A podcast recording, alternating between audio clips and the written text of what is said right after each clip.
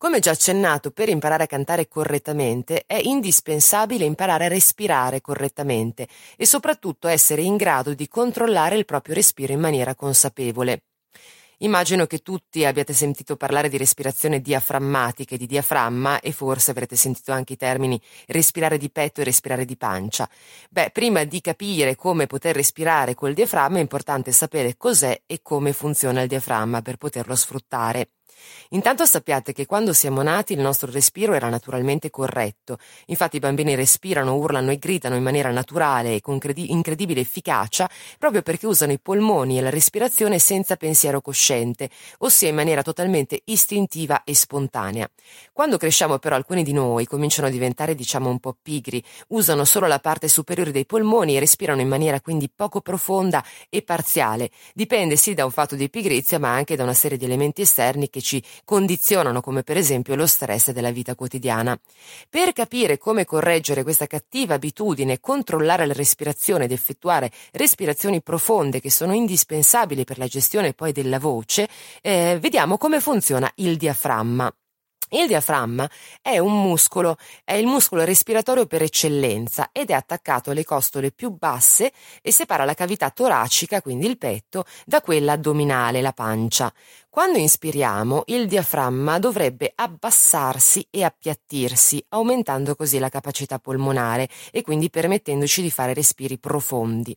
Se respiriamo rapidamente, invece, cosa che accade normalmente, il diaframma non può lavorare quando respiriamo lentamente invece il diaframma lavora, quando ci concentriamo sul fatto di incanalare e immagazzinare più aria possibile il diaframma lavora.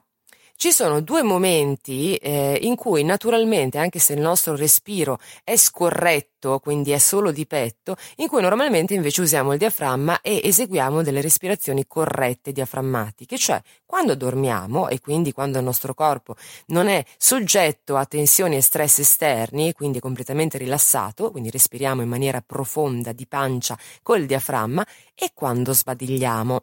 Allora, in genere, quando sono in presenza fisica di un allievo, io faccio uno sbadiglio che di solito è contagioso proprio per far capire all'allievo eh, il movimento del diaframma, che cosa succede. Ci provo anche in questo caso, magari è contagioso anche solo all'ascolto. Provate a sbadigliare.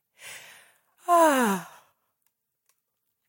Se vi è venuto lo sbadiglio, vi sarete accorti che c'è stato un movimento nella pancia, la pancia ehm, si è dilatata, eh, si è ehm, mossa verso l'esterno e questo vuol dire che il diaframma si è abbassato e ha eh, permesso ai polmoni di incanalare tutta l'area necessaria. Naturalmente se non vi è venuto lo sbadiglio spontaneo adesso, la prossima volta che vi verrà uno sbadiglio, concentratevi, fateci caso, fate attenzione a quello che avviene. Allora, per controllare la tua voce devi dosare esattamente l'ammontare di aria di cui hai bisogno, a seconda del suono che vuoi produrre.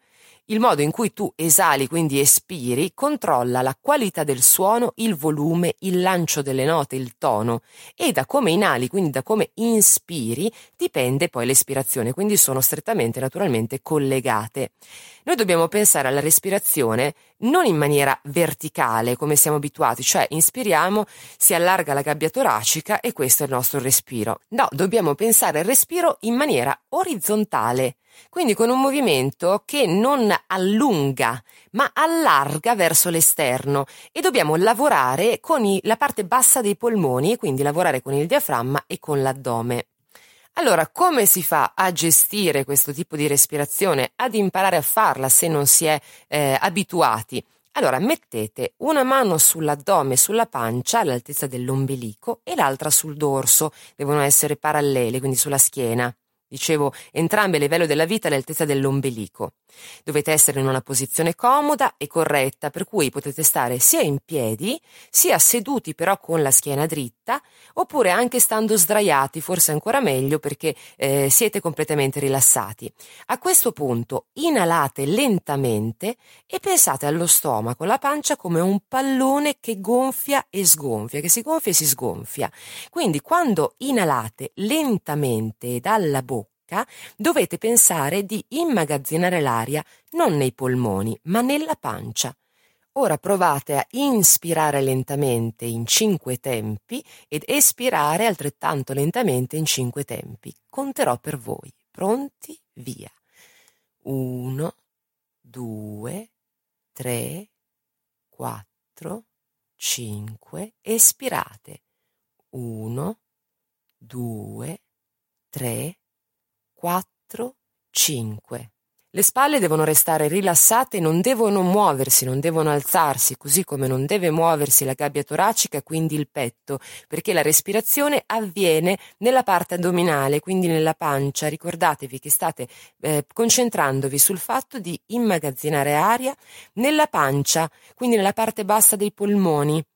Idealmente, anche praticamente, dovrebbe avvenire questo. Nel momento in cui inspirate l'aria, la vostra pancia si dilata, visto che avete le mani appoggiate l'una sulla pancia all'altezza dell'ombelico e l'altra sulla schiena, nel momento in cui inspirate dovreste proprio sentire la pancia che si sposta verso l'esterno, che si muove verso l'esterno e così anche per la schiena, anche se in maniera ovviamente minore, e che poi naturalmente torna in posizione normale. Cercate di restare sempre rilassati, di non sforzare questo movimento con gli addominali, l'uso dei muscoli addominali che si sono coinvolti, però non dovete tendere gli addominali. Deve essere un procedimento assolutamente naturale. Probabilmente non vi verrà subito se non siete abituati, ma continuate a fare questo esercizio di respirazione lenta più volte al giorno, magari cominciate al mattino appena alzati per qualche minuto e così anche la sera, eh, prima di addormentarvi, vi, vi, aiuterà tra l'altro anche eh, a rilassarvi. Se fate questo esercizio in piedi, ricordatevi di stare accanto a un punto di appoggio, eh, perché può capitare all'inizio soprattutto di provare sensazioni magari di vertigine o di stordimento, proprio perché non si è abituati abituati a fare respiri così profondi. E ricordatevi sempre che la voce è uno strumento come qualunque altro, quindi ci vuole il tempo, ci vuole pazienza e ci vuole soprattutto tanta pratica. Una volta imparato a mettere l'aria nel posto giusto, quindi a respirare in maniera corretta, bisognerà poi imparare a controllare l'aria col diaframma.